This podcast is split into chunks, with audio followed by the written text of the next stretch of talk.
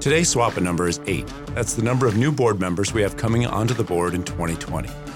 On the show today, we're going to talk to each board member about what they've learned so far, what they hope to accomplish in their time on the board, and what drove them to run for office.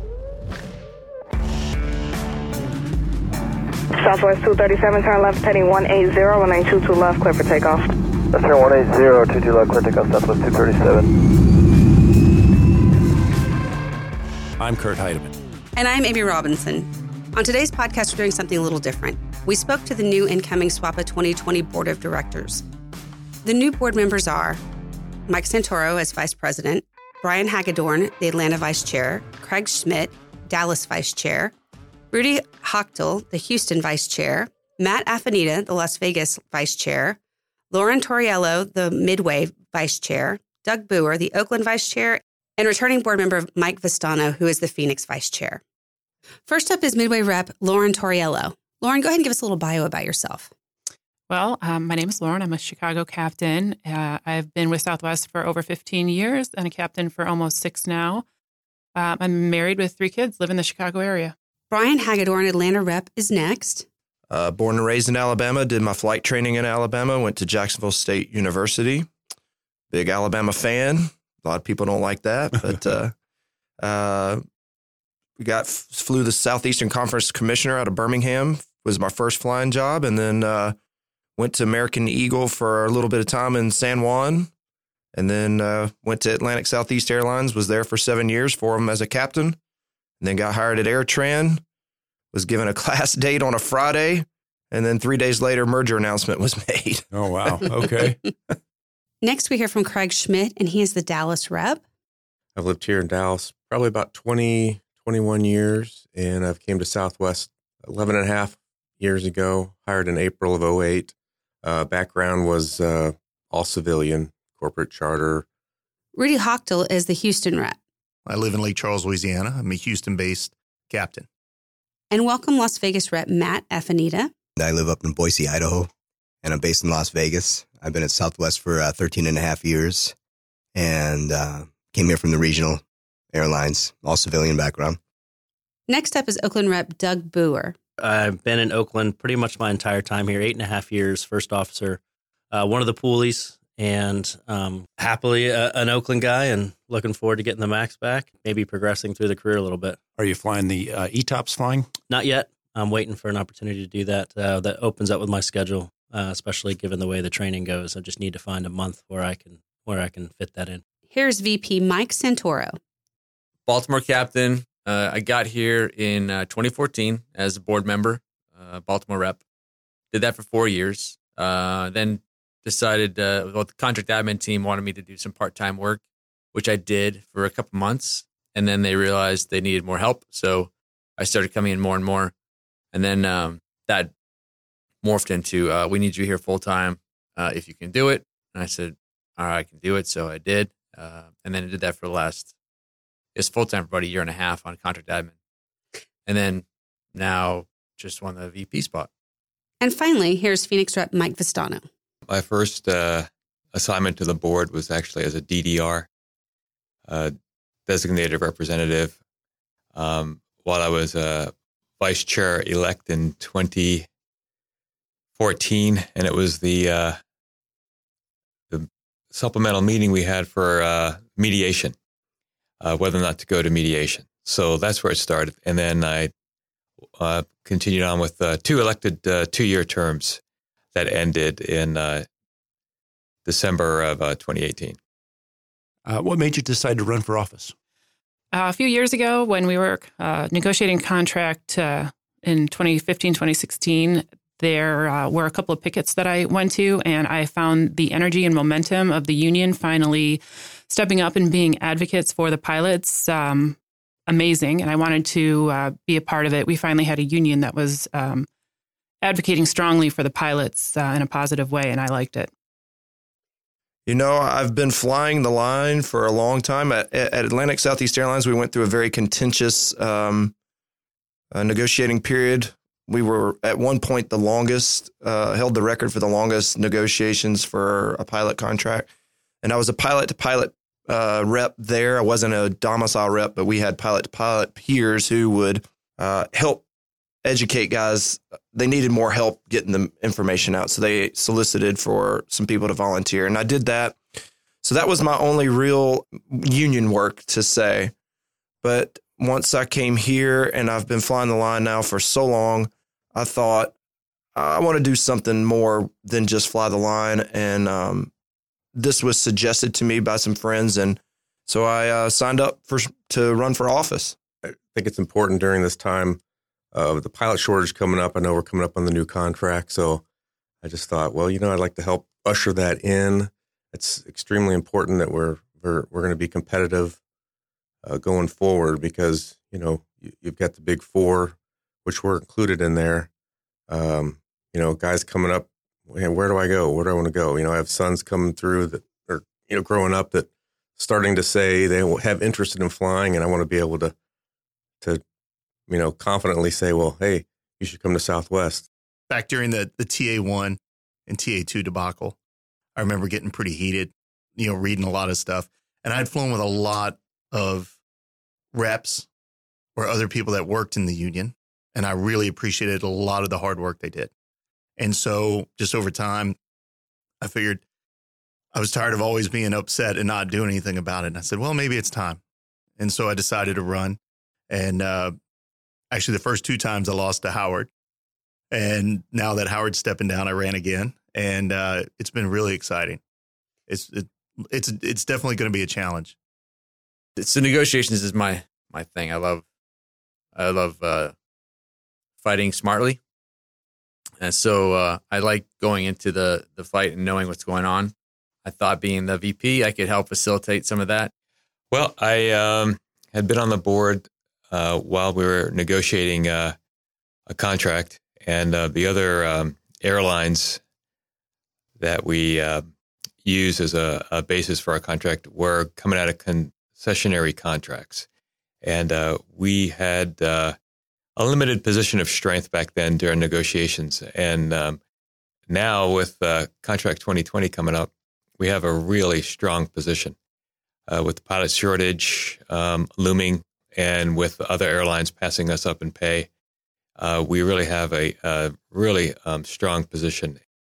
So you've only been in the building a couple days now for the first time. Uh, what have you learned that, that you didn't know before you got here? What do our line pilots not know about SWAPA that they should? Uh, well, um, constantly learning like a fire hose here. Um, I think it's amazing that this building has so many people with such depth of talent and all focused on making a pilot's career better.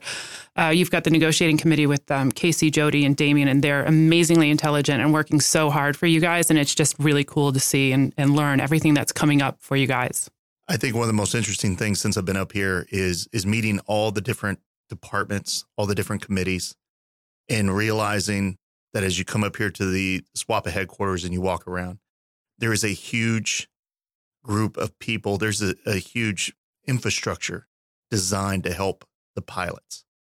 Whether you have an aeromedical issue, a benefits issue, if you're not sure about a contract question or something, there is someone that you can always call there's always someone you can find that can get you an answer. So if you're having issues with something, don't run around, don't panic. Call your rep, call SWAPA, send emails. Someone will find the answer for you and it'll help you through whatever your issue is. Just how detailed these meetings are and how much information we're taking in and how much that we are trying to decipher what we get from the membership, the conversations that we have on the line, and then how we apply that here towards putting out communication and a strategic message and a strategic plan going forward. Uh, just how all this comes together to create the products that we see on the line and and the products that we all either benefit from or are harmed by as uh, policies come down, whether it be negotiations or you know the committee work or any of the things that affect and touch our lives. I just didn't realize how much effort went into making those things transparent to the line pilot.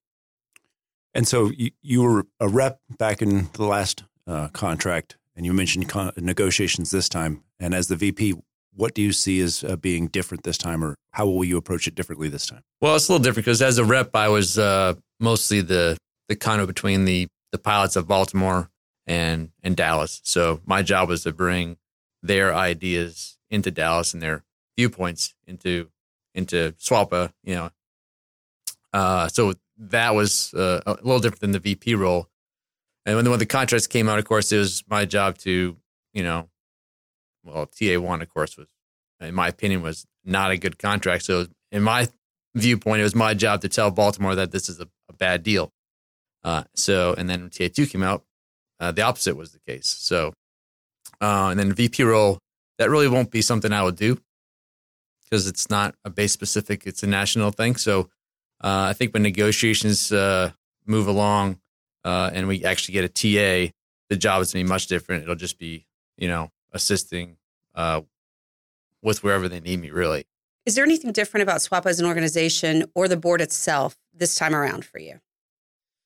So, uh, jury's that on the board itself. I think uh, you need to spend time understanding the personalities of the board before you can really, before I could be able to comment on on that, because uh, I don't really know everybody that well. As far as uh, SWAPA as an entity uh, going into contract 2020, uh, I think we are 100% uh, in a better position than we were in, let's say, 14 when I came in.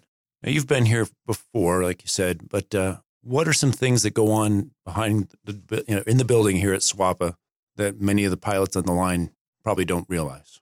Well, one of the things they don't realize, I'm sure, is uh, because they don't get a chance to come over here very often unless you're going through cap and upgrade or a new hire, is that uh, the staff here is really extensive. And um, we have a really high trained, um, retainable staff that uh, is very helpful to um, all of the board members.